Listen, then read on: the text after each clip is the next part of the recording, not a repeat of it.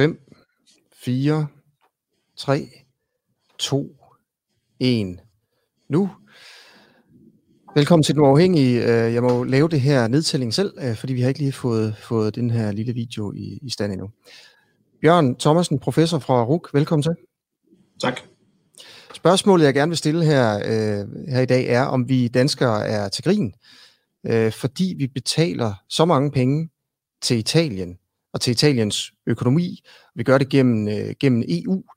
Og jeg kan læse for eksempel på DR, at italienerne i nogle tilfælde sænker pensionsalderen, bare for eksempel. Sådan at nogle italienere kan gå tidligere på pension, til når de er 62 år. Og mens vi danskere skal knokle endnu mere. Spørgsmålet er altså, om vi her er med til at give penge til en nabo, der på nogen måde bare ligger i hængekøjen. Og jeg skal prøve at blive klogere på det her, og jeg vil bare gerne sige til jer, der ser med, at I kan kommentere, stille spørgsmål inde på Den Uafhængiges Facebook-side, så går jeg derind og finder nogle af spørgsmålene frem, og så tager vi dem med i udsendelsen. Til jer, der ser med på min private side, så er I meget velkommen til det, men hvis I vil stille spørgsmål, så hop ind på den Uafhængige. Okay, og Bjørn, lad mig lige tage lidt facts først, inden jeg stiller dig det spørgsmål her, om vi er til grin. Her, det er en historie fra DR.dk, ændring af pensionsalderen, hvor man kan se, hvordan nogle lande i EU ændrer pensionsalderen. Og der står altså, at italienerne kan gå fra 67 år til 62 år i pensionsalder i 2020. Og at man i Danmark jo, og det ved de fleste måske nok også, skal gå altså senere og senere på pension. Samtidig, og jeg sætter det her sammen med den her lånepakke, som genopretningsfonden, som det hedder, som EU lige har vedtaget, på næsten 5.600 milliarder kroner, og godt halvdelen af dem, de bliver givet som tilskud til fortrinsvis sydeuropæiske lande. Italien kommer til at få 28% af genopretningsfonden, regner man med. Halvdelen, lidt omkring halvdelen bliver bare givet væk. Omkring halvdelen af de 5.600 milliarder kroner bliver givet som lån, men det er os, der hæfter for dem. Og det koster altså Danmark 4,5 milliarder kroner ekstra i EU-tilskud om året. Og der har man medregnet den rabat, vi får. Så vi skal betale 4,5 milliarder ekstra til EU hvert år. Og det er altså danske skatteborgere, der giver penge til italienske skatteborgere. Er det rimeligt, det her? Bjørn Thomassen, jeg ved ikke, om du kan svare på, om det er rimeligt, men det må du meget gerne, hvis du kan, men du må også meget gerne svare på, om italienerne på en eller anden måde ligger lidt i hængekøjen og får penge fra jer. Altså, der er jo flere dimensioner i det her, og i virkeligheden er det jo også en større politisk diskussion i forhold til, hvad EU er, og hvad EU skal være. Og hvis man ikke kan komme med en samlet økonomisk plan i forhold til en sådan her krise, hvornår kan EU så stå sammen?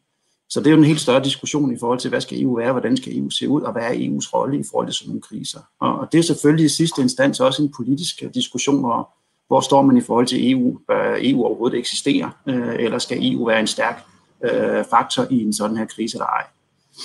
Ja, men det er godt om EU, og om EU skal spille sådan en rolle, men jeg vil bare gerne diskutere om om det er rimeligt, at danske skatteborgere går på arbejde og arbejder indtil de er 70 for... Ja, så det må være lidt konkret i forhold til det spørgsmål, og også i forhold til den statistik, du viste, som er ret vigtig at kommentere og også kontekstualisere, fordi som tallene viser, så går pensionsalderen op rundt omkring i verden, og det er fordi folk lever længere. I Italien lever folk en del længere end i Danmark, og levealderen går op og så videre, og pensionsalderen går op, og der har været pensionsreformer i alle lande i Europa og i verden stort set.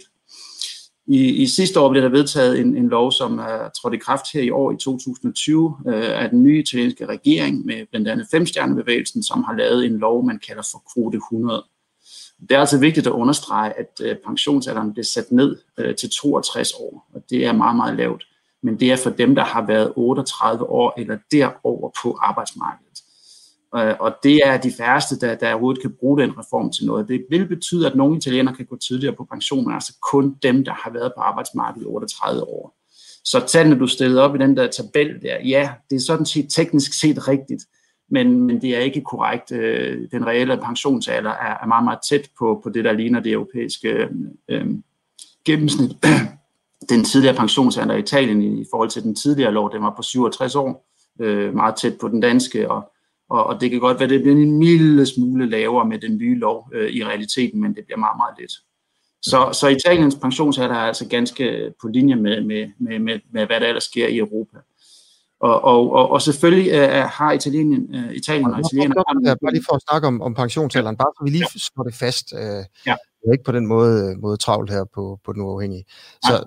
Så det er rigtigt forstået, at der er nogle italienere, dem der har arbejdet meget, de kan gå på pension, når de er 62 år. Og i Danmark, der har vi jo også sådan en regel om, at hvis man er nedslidt, så kan man få noget.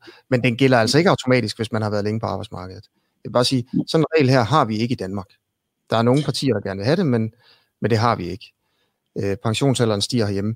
Hvis man ser på de her tal, du snakker om sådan den gennemsnitlige pensionsalder, altså hvornår man reelt set går på pension i Danmark og i Italien. De ligger nogenlunde på niveau, siger du, men går italienerne lidt tidligere på pension end danskerne? Uha. Gennemsnitligt... Ja, de præcise tal kan jeg ikke i forhold til, hvad realiteten i forhold til, hvornår præcis man går på pension gennemsnitligt i de to lande. Okay. Jeg siger bare, at den politisk besluttede pensionsalder, som før var 67, den er nu med den nye lov, har åbnet op for en mulighed for, at det kan gøres som 62-årige mænd med 38 år på arbejdsmarkedet. Og det betyder bare, at pensionsalderen er altså ikke særlig meget anderledes end i andre europæiske lande. Nej, men alligevel...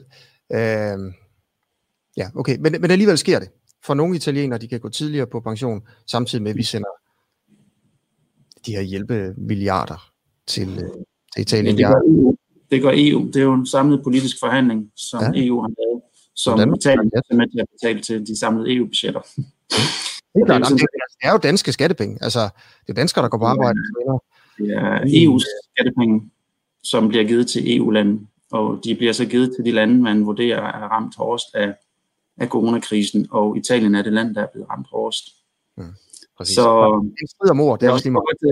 man kan stille det op på den måde, og det er selvfølgelig en væsentlig diskussion, hvornår skal man hjælpe, og hvornår skal EU hjælpe, osv. Men jeg mener nu, at stort set, at den løsning, den politiske løsning, man fandt i forhold til, hvem der skal hjælpe, så hvordan, er udtryk for det konsensus, man kunne finde rent politisk, og efter forhandlinger, som Danmark jo var med til. Så kan man jo forholde sig til det på forskellige måder, men det er jo ikke sådan, at Italien bare sidder og... Nu er jeg rapporterer fra Italien direkte live herfra. Jeg er i Italien nu her. Hvor er du hen? Jeg er nede i Syditalien, syd for Napoli, i en lille landsby. Og det er klart, når man snakker med italienerne hernede, så er det jo ikke sådan, de siger, juhu, nu har vi fået EU-penge. Altså, de ser det som en retfærdig... ting, at Italien bliver støttet i den her krise. Har du egentlig holdning til det, Bjørn? Altså, synes du, det er på en eller anden måde retfærdigt, at vi sender skattekroner gennem EU til Italien? Jeg vil sige, hvis man har et EU-system, hvis man har et EU-budget, og hvis man som en politisk og økonomisk union skal kunne handle i sådanne krisesituationer, så ja, for pokker, så må der da gøres noget nu. Man kan så argumentere, at EU slet ikke skal gøre sådan nogle ting her, eller EU slet ikke skal have den slags opgaver, og slet ikke skal have et budget, hvad ved jeg. Man kan også argumentere, at EU ikke skal eksistere, men altså, som det er nu, så har vi jo et EU, og hvis EU ikke kan gøre noget i den her situation, og træde ind og sige, jamen det er en ekstraordinær situation, og vi må stå sammen, og vi må vise solidaritet.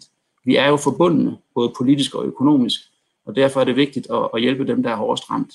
Så ja, det handler ikke om Italien har brug for pengene eller noget. Det handler mere om, at det er vigtigt, at EU gør noget, fordi ellers så mister EU en eller anden status eller styrke. Altså det er jo da langt ud argument for at give penge til Italien, altså fra danske statsborgere. Ja, men det er jo ikke hovedårsagen. Men årsagen er jo, at den italienske økonomi er meget, meget hårdt ramt. Og den italienske økonomi er en meget, meget vigtig brik i EU. Det er en af de største økonomier i verden. Det er verdens 9. største økonomi.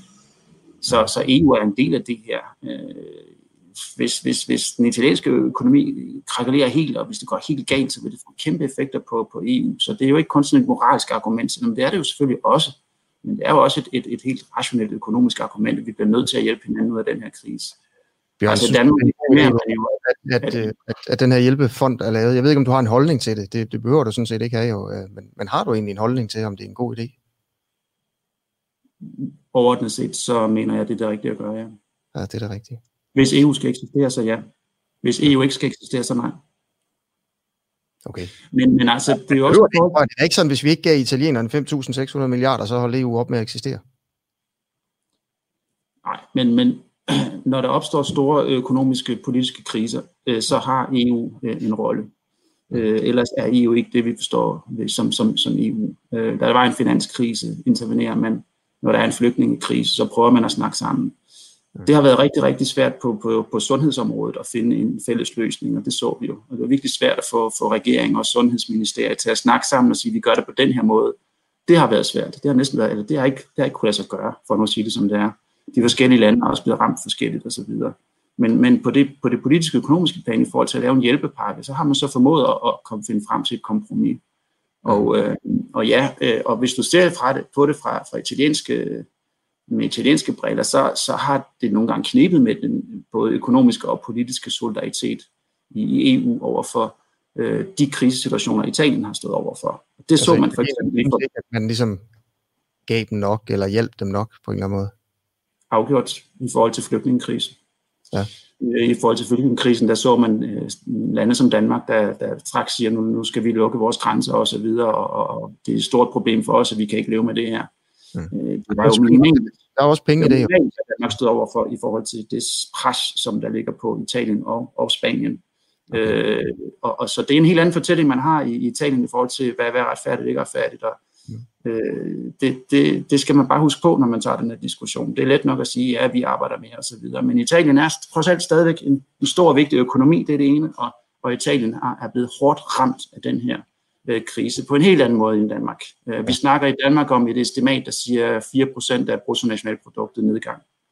I Italien, der snakker vi måske om 10, 12, 13%. Og det er en nedgang, der vil fortsætte næste år, hvor i Danmark den forventes allerede at kunne vende i 2021. Der er røget flere arbejdspladser, der er flere familier, der ikke har penge, virksomheder, der går ned og hjem, forretninger osv. På et niveau, som vi ikke kender til det i Danmark. Så ud fra det synspunkt, så må man nok sådan politisk set sige, at hvis EU skal have en rolle i den her situation, så er det rimeligt, at støtteordningen går til de lande, der er hårdest ramt. Og det er altså i det her tilfælde Italien. Okay. Stil spørgsmål i kommentarfelterne, der er allerede kommet mange. Jeg læser nogle op lige om 2 sekunder. Det her, det er Den Uafhængige. Lige her nederst på siden, der står der, at man kan gå ind og give en skærv, hvis man har lyst til at støtte det her medie, fordi det er jo simpelthen frivilligt indtil videre. Men jeg håber sådan set, jeg har jo startet det her for et halvt år siden, jeg håber, at det en eller anden dag kan blive til et rigtigt medie, som kan stå på sin egen ben sådan økonomisk. Og jeg vil bare sige, det går ikke. Det er godt, vi har holdt en lille smule sommerferie, men alligevel, når vi har sendt her i løbet af sommeren, har vi haft de her 20-30.000 seere. Så det synes jeg, det er helt fantastisk, og tak til alle jer, der kigger med her. Og nu tager jeg den der væk, fordi det er også sådan, jeg heller ikke rigtig lide det med at blive om penge, men altså... Okay, første kommentar. Peter Bredal Poulsen, han kender dig. Jeg kender dig jo ikke rigtig, Bjørn. Egentlig, jeg har ikke set så meget til dig. Så siger Peter, det er ham der professoren, der mener, at vi skal have meget mere migration til EU, selvom vi ser massiv arbejdsløshed i Sydeuropa. Jeg gætter på, at han mener, at vi bare skal betale, og så holde vores kæft. Jeg tror, bortset fra det sidste med, at vi bare skal holde vores kæft, så er det egentlig måske rigtigt nok alt det, han skriver, eller hvad? Det må referere til en artikel, jeg har min faste klummeplads i Kristeligt Dagblad, hvor jeg tager hul på de globale værdidebatter. Så det refererer formentlig til en artikel, jeg udgav for 3 uger siden, som er baseret på... Den handler sådan set ikke om, hvad jeg mener om migration. Okay. Det er en fremskrivning af, hvordan befolkningen kommer til at se ud om 80 år i verden, som anerkendte forskere står bag. Og den forudsiger, at befolkningstallet i mange lande i Vesteuropa vil falde drastisk, og i visse tilfælde vil blive halveret. Italien vil gå fra ca. 60 til 30 millioner mennesker i løbet af et par generationer. Ja. På baggrund af de tal, og hvis man kigger på det på længere sigt, så vil der blive brug for arbejdsimmigration i Vesteuropa. Kvinder skal have, fødselstallet skal være på omkring 2,1, hvis vi skal vedligeholde det befolkningstal, vi har nu i de europæiske lande og Japan og så videre, i velstående lande. Det er lidt højere i fattigere lande, men det er lige nu nogle lande nede på 1,3-1,4. Det betyder bare på sigt, så får Europa brug for mere arbejds- og migration. Ja. Og det kan man så forholde sig til. Og alternativet er selvfølgelig, at vi bliver fattigere, at der bliver mindre penge til syge, husvæsenet og velfærdssamfundet osv. osv. Det andet alternativ er, at kvinder i Vesteuropa begynder at føde flere børn. Det er der ikke noget, der tyder på lige nu, det kommer til at ske. Ja. Så det er bare den større diskussion, jeg har været med til at åbne. Hvordan skal vi forholde os til det faktum, at befolkningerne bliver mindre i vesteuropæiske lande på sigt? Så det var altså dig, der var den professor der. Og tak fordi du lige ville uddybe din holdning om det, som også er lidt noget andet, men det hele flyder også lidt sammen i dag, kan jeg mærke. Jeg troede egentlig, vi bare skulle snakke om at sende danske skattekroner til Italien. Godt nok gennem EU, men jeg vil stadigvæk holde fast i det, sådan jeg ser det. Men så ender det jo også i en diskussion om EU. Du snakker om, at det her det også er en debat om, hvad EU skal være, og så er der mange, der skriver, at vi bare skal ud af EU, og sådan noget. Og så er der, ja, præcis. Så er der den her. Hvor mange gange har Italien ikke fået hjælp uden det har hjulpet? Hvorfor skulle det hjælpe den her gang? Og der vil jeg altså gerne lige inden du svarer på det. Hvorfor skulle det hjælpe den her gang bringe en udtalelse fra en professor på Aarhus Universitet op om den her genopretningsfond, som på 5.600 kroner, som EU kanaliserer til Sydeuropa, fortrinsvis til Italien, hvor halvdelen bliver givet som et tilskud, der ikke skal betales tilbage. Og der siger professoren fra Aarhus Universitet, at det her det kommer ikke til at rette op på særlig meget i virkeligheden. Han siger, at der er tale om en skrøbelig økonomi, som er hårdt ramt af en epidemi, og han regner ikke med, at de her penge, alle de penge, der kommer fra EU, bliver brugt effektivt af italienerne. Det er en meget korrupt økonomi, og det er et land med et dybt dysfunktionelt politisk system. Og nu får italienerne måske nogle penge, siger professoren, men de kommer ikke til at blive brugt fornuftigt. De bliver ikke brugt langsigtet, og om et års tid, så er man tilbage ved de samme problemer en gang til. Hvad tænker du om den analyse der? Fordi hvis det er rigtigt, så har man jo ikke lyst til at sende penge til Italien. En korrupt økonomi. Interessant begreb af en anden professor. Hvad det så betyder, at en økonomi som sådan er korrupt. Der er masser af korruption i Italien, må det ikke? Det er det, han sigter på. En voldsom stereotyp betegnelse. Som, men er det ikke rigtigt? Der er meget korruption i Italien. Det er med at bruge om en samlet set om en økonomi. Hvorfor er det? Lad mig stille dig det spørgsmål. Er der meget korruption i Italien i forhold til Danmark? Korruptionstanden er højere for Italien end i Danmark, men det betyder jo ikke, at en økonomi som sådan er korrupt. Det kan man jo ikke sige. Hvorfor? Altså det som... Lad mig lige blive ved det. Hvad er der galt ved at kalde det for en korrupt økonomi, hvis der er meget korruption? Fordi en økonomi kan ikke være korrupt som sådan. Så skal det hele være korrupt gennemsyret af korruption nedefra og opfra. Og der er korruption i Italien, og det er korruptionstanden højere end i for eksempel Danmark. Men store dele af den italienske økonomi er en helt almindelig økonomi, og på mange måder også en velfungerende økonomi med levedygtige virksomheder, der skaber arbejdspladser og eksport af produkter, som vi også nyder godt af i Danmark. Mm. Italien som sagt er verdens 9. største økonomi, og det havde den ikke været som land, hvis det hele bare var korrupt. Så Italien ikke hænger sammen på den måde. Det betyder ikke, at der ikke er korruption i Italien. Der er noget rigtigt i det, professoren siger, og det er, at det her kommer ikke til at hjælpe Italien ud af de strukturelle problemer, der er ved økonomien. Det kan ikke lade sig gøre med de penge. Altså, det er småpenge, vi virkelig taler om på det punkt her.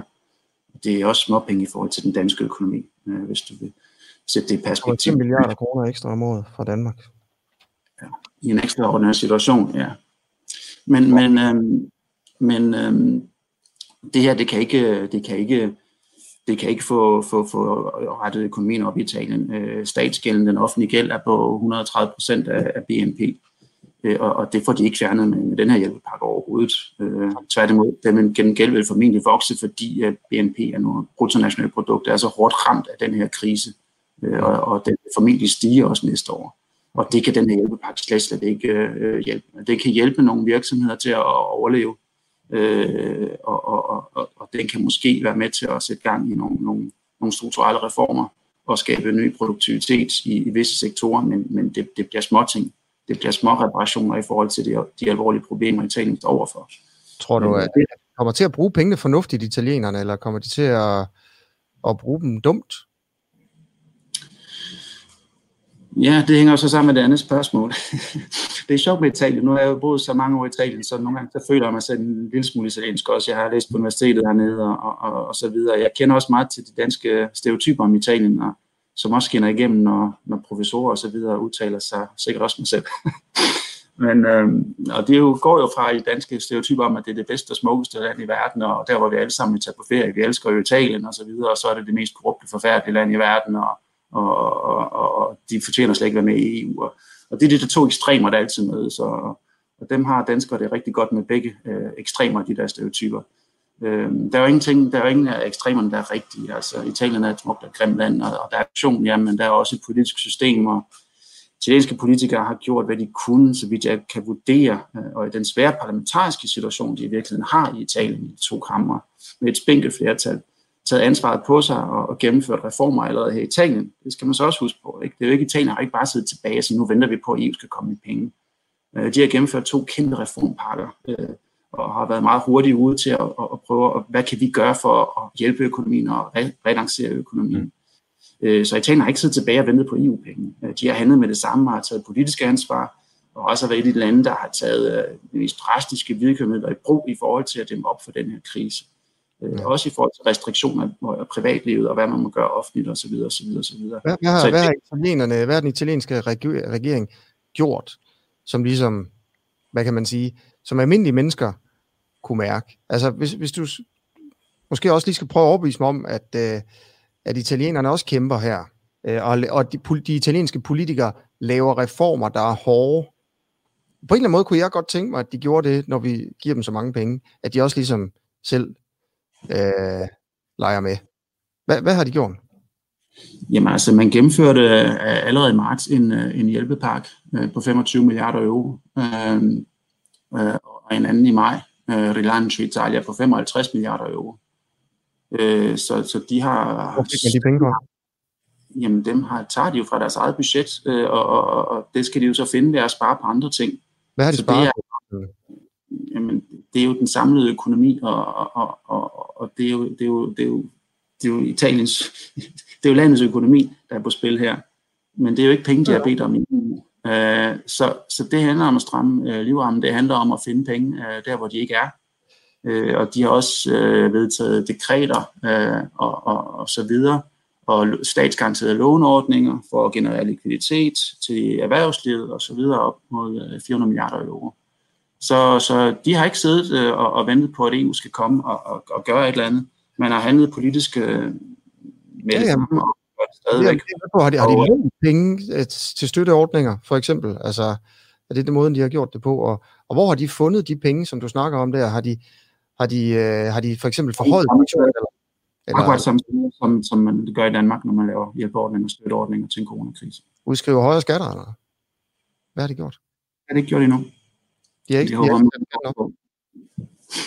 Det er den samme diskussion, vi har i Danmark. Ja. Her har vi jo en nabo, vi giver penge til. Jeg vil bare lige høre, hvad de ligesom gør for selv at klare det. Italien giver også penge til Danmark, hvis du skal stille op på den måde. Altså, Danmark må have penge, støtteordninger, landbrug, fiskeri, erhverv og så videre. Gennem EU. Ja.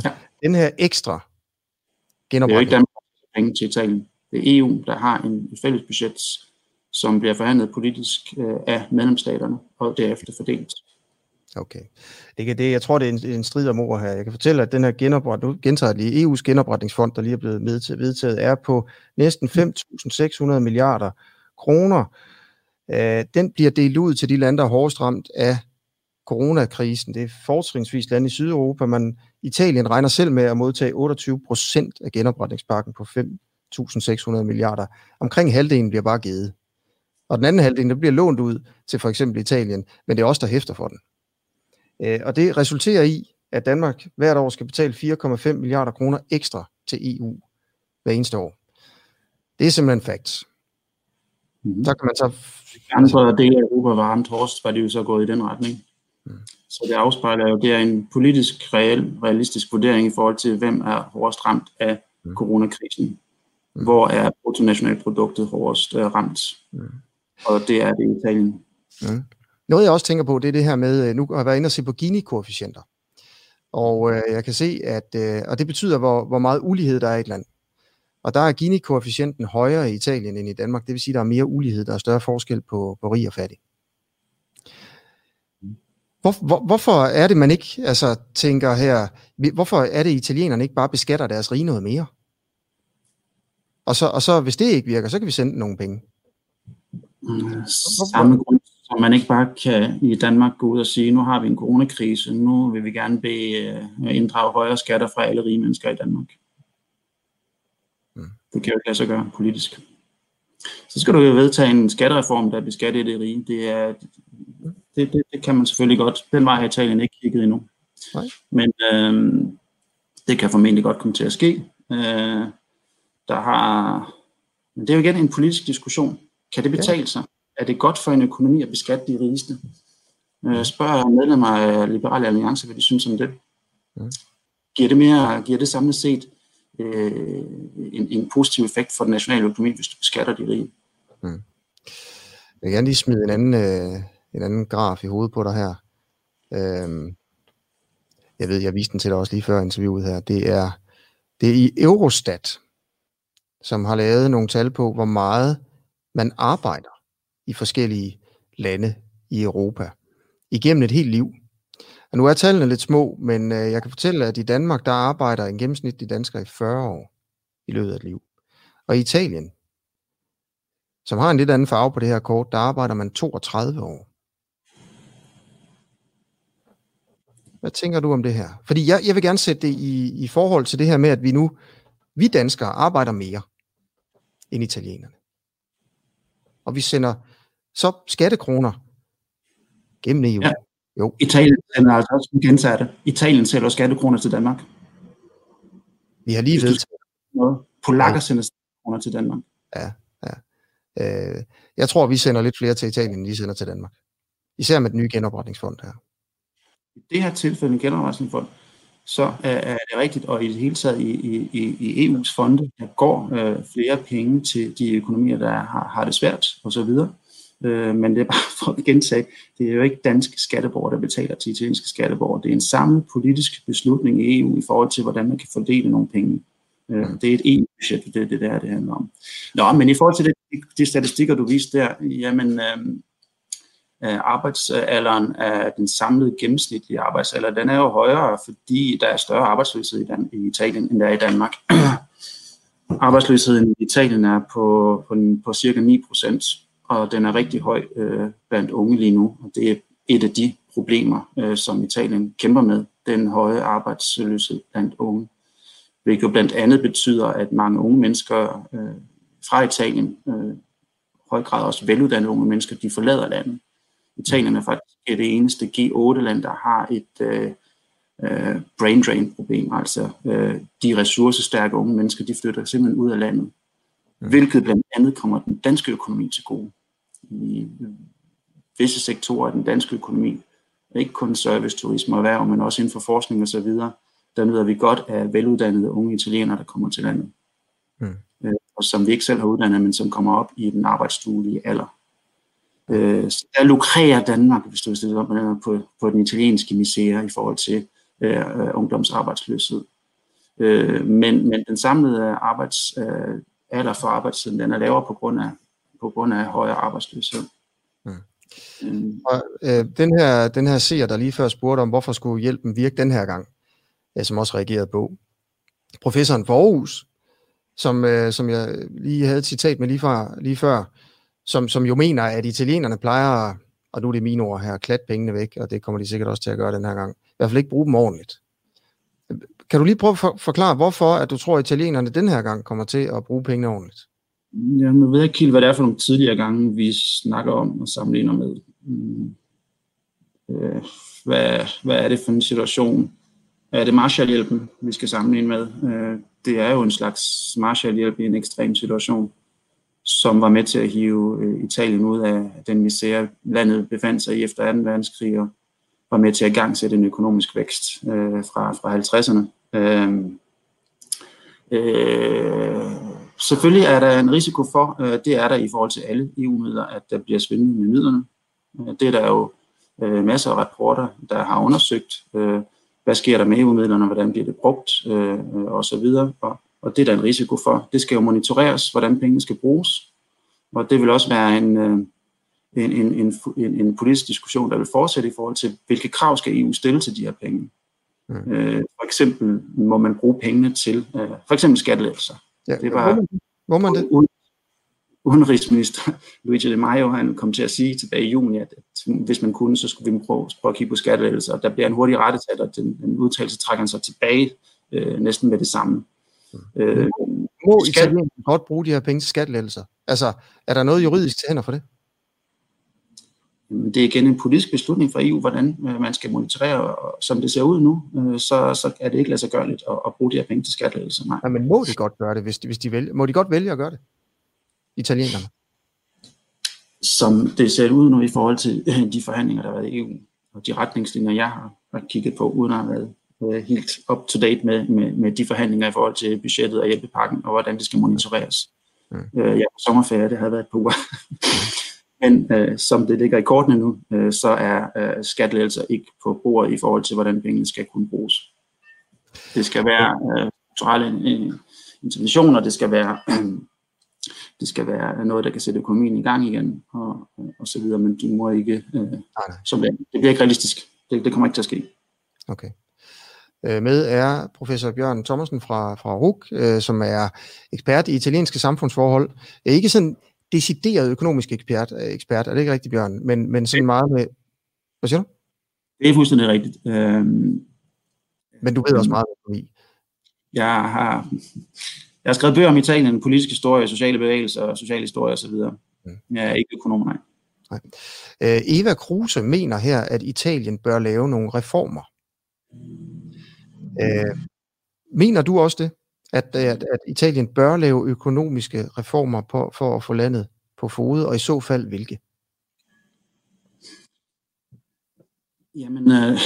Der er mange, der har peget på nogle ting i den italienske økonomi, der kan forbedres. Der er et forholdsvis stort bureaukrati, så en afbureaukratisering, som alle andre steder i verden, som man snakker om. Og det er der også brug for i Italien, det er der nok ikke så meget tvivl om. Og det er også på programmet i den regering, der sidder nu, men det er svært at gennemføre, som det er alle andre steder. Og det møder selvfølgelig også kæmpe stor modstand, når man vil skære ned på den offentlige sektor. Hvad mere? Hvilke andre reformer er der brug for? Jamen, så har der været brug for og arbejdsmarkedsreformer. Men igen kommer du ind på en politisk diskussion, og du har den også lige nu for eksempel. Lige nu er det ikke lovligt at fyre mennesker i Italien, og det er fordi under den slags nødsituation, der er erklæret i landet, der har fagforeningen og regeringen, og med pres fra fagforeningen og regeringen har sagt, at man må ikke fyre mennesker nu i den her situation. Og det vil fagforeningen rigtig gerne have forlænget hele året ud, hvorimod arbejdsgivernes organisation, Confindustria, siger, at vi bliver nødt til at kunne fyre folk, fordi det vil hjælpe med at sætte gang i økonomien igen. Vi kan fjerne de dele af produktionen, som ikke virker endnu, og det koster, og det er ikke rart at skulle fyre folk, men det kan være nødvendigt. Og dermed kan vi være mere fleksible og åbne nye sektorer og genopfinde vores virksomhedsmodel og så videre og ansætte andre mennesker i nye stillinger. Men igen, det er jo en politisk diskussion, og fagforeningen står på den ene side, ligesom de vil gøre i Danmark, og arbejdsgiverne står på den anden side og siger, at vi kræver fleksibilitet, og det skal være lettere at fyre. Men der er nogle økonomer, der mener, at der skal mere fleksibilitet i den italienske økonomi. Og pegede nogle gange lidt på den danske flexicurity-model, at det skal være lettere at kunne fyre, men det skal også være lettere at komme ind på arbejdsmarkedet igen. Okay. Og den her debat, som vi har lige nu, handler jo om Danmark skal være med til at hjælpe Italien med genopretningsfonden, som Italien vil modtage mange penge fra, en EU-genopretningsfond, som Danmark også er med til at finansiere. Og Bare lige et par facts mere her. I det sydlige Italien, der er levestandarden lavere end i et land som Uruguay. EU-kommissionen anslår, at en tredjedel af Italiens virksomheder risikerer at lukke som følge af coronakrisen. Der er også ting, du selv var inde på, Bjørn. Hvor skidt det står til nogle steder. Og 3,7 millioner mennesker i Italien menes at være afhængige af madcentraler. Men krisen er alvorlig. Det er det, jeg påpeger. Det er en alvorlig krise, og der er virksomheder, der er lukket. Familievirksomheder, mellemstore virksomheder. De store virksomheder er ikke lukket, men nogle af dem er troet på eksistensen. Og det er en alvorlig krise. Den har ramt den italienske økonomi rigtig hårdt, og det kommer til at vare ved i flere år. Hvor meget var italienske økonomi i krise, inden corona ramte? Ja, den har været i nullerne, fik den italienske økonomi det svært. Og gælden, den offentlige gæld, har været et problem igennem flere år, men den har på en eller anden måde også været stabil. Så jo, Italien har stået over for økonomisk krise, men ikke af en art, som har nærmet det, der skete i Grækenland osv. Det var man jo bange for på et tidspunkt, at det kunne sprede sig, den græske krise kunne sprede sig til Italien og derefter Spanien. Men den italienske økonomi er meget mere solid end det, vi har set i Grækenland. Men det er meget. Og det igen, det du også peger på med Uruguay. Jeg sidder så i det, der er under levestandarden i Uruguay, som i øvrigt er et dejligt land. Ja. Kigger ud på den del af Italien, her i Syditalien. Der er kæmpe stor forskel på Norditalien og Syditalien. Og det er så lidt ironisk, at det er netop i den mest driftige del af landet, Lombardiet, at krisen er ramt hårdest. Ja. Så det er jo ikke... Ja, men det er jo et tilfælde. Nej, tilfælde er det ikke. Det er jo selvfølgelig der, hvor der kommer flest mennesker, og fordi kontakter til Kina og så videre har været intensiv på grund af handel og så videre. Det er også bare for at sige, at italiensk økonomi har været dårlig i lang tid. Også før coronakrisen. Jeg har ikke tallene her, men jeg har været journalist i 9 år på P1 Morgen og så på Radio 24/7. Jeg synes tit, jeg har lavet historier om, at hvad kan man sige, italienerne lånte lidt flere penge, end godt var. Altså den italienske stat. De havde simpelthen nogle ordentlige lån, og de forvaltede ikke økonomien så godt. Statslån har været et problem, og det gør nu, at gælden, den offentlige gæld er stor og et stort problem, og det betyder selvfølgelig, at Italien betaler af og skal bruge en stor del af budgettet på at betale af. Det er det samme, der sker i en familie, der optager en stor gæld, og lige pludselig så sidder man og så sidder man og skal betale det hele af i renter, og man bruger hele sin indtægt på at betale af til et eller andet, man lånte for mange år siden. Ja. Og det problem har Italien. Ja. Ja. Okay. Og så spørger jeg Liselotte, hvis jeg må svare direkte til hende, Eggen Jørgensen. Måske de skal til at kigge på dem, der ikke betaler deres skat. Det er selvfølgelig også rigtigt, og dertil vil jeg bare sige, at det er et problem, som de sidste 3 italienske regeringer har kigget godt og grundigt på og kommet med måder, hvor man kan sikre sig, at skattebetalingen bliver udført på både dagligdagsniveauet, altså registrere butikker om det, de sælger, men også i forhold til større økonomiske transaktioner og så videre. Så ja. Der er skatteunddragelse et problem i Italien, som er i rigtig mange steder i verden. Nej, det er større. Prøv lige at stoppe et øjeblik. Fordi det er også, altså, det er som om, at du ikke vil gøre, vil tale om de problemer, der er i Italien nogle gange, så siger du, det er sådan, er det også i andre steder i verden. Kan vi ikke lige blive enige om her? Det ved jeg ikke, om vi kan, men det er da min fordom i hvert fald her, at den sorte økonomi i Italien, den er større end i Danmark for eksempel. Og så foreslår, er vi enige om det? Den er relativt større, ja. Og så er det Liselotte her, hun foreslår, jamen kunne de ikke sørge for, at deres egne borgere, altså de betaler noget skat, og måske mener Liselotte så, før de danske skatteborgere begynder at betale penge til den danske stat, ikke? Til den italienske stat, som det er nu. Så det er jo bare et forslag her fra Liselotte, altså kunne man ikke lige sørge for, at de italienske skatteborgere pungede ud før de danske? Jo, men der er jo 2 ting at sige. Helt konkret til det her, så jo selvfølgelig. Og der har vi set politiske tiltag, der skal sikre, at skattebetalingen finder sted. Og det har også været på dagsordenen for den nuværende regering, og en af grundene til, at femstjernebevægelsen faktisk blev valgt ind i parlamentet, det var også en protest mod, at folk kunne unddrage systemet osv. Så den form for social og økonomisk retfærdighed. Men det andet, og det større spørgsmål, som vi jo så vender tilbage til, som man så må gøre op med sig selv, det er jo, som vi sagde fra udgangspunktet, jamen skal EU gøre noget i sådan en situation, eller skal vi ikke? For hvis det betyder, at man ikke skal hjælpe lande, der har lavet en uheldig skattereform for 20 år siden, og som nu prøver at rette op på det, så kan I jo ikke gøre noget. Altså så kan vi jo ikke, altså så er det umuligt at handle i den her situation. Det betyder ikke, at man ikke kan lave bindinger på de penge, der bliver givet. Det kan man jo. Men hvis man skal skyde alle mulige ting ind i forhold til, jamen Italien har det problem, og derfor skal vi ikke hjælpe dem. Men det er klart, så er konklusionen givet på forhånd. Så skal vi ikke have EU-hjælpepakker. Så skal vi måske slet ikke have et EU-budget.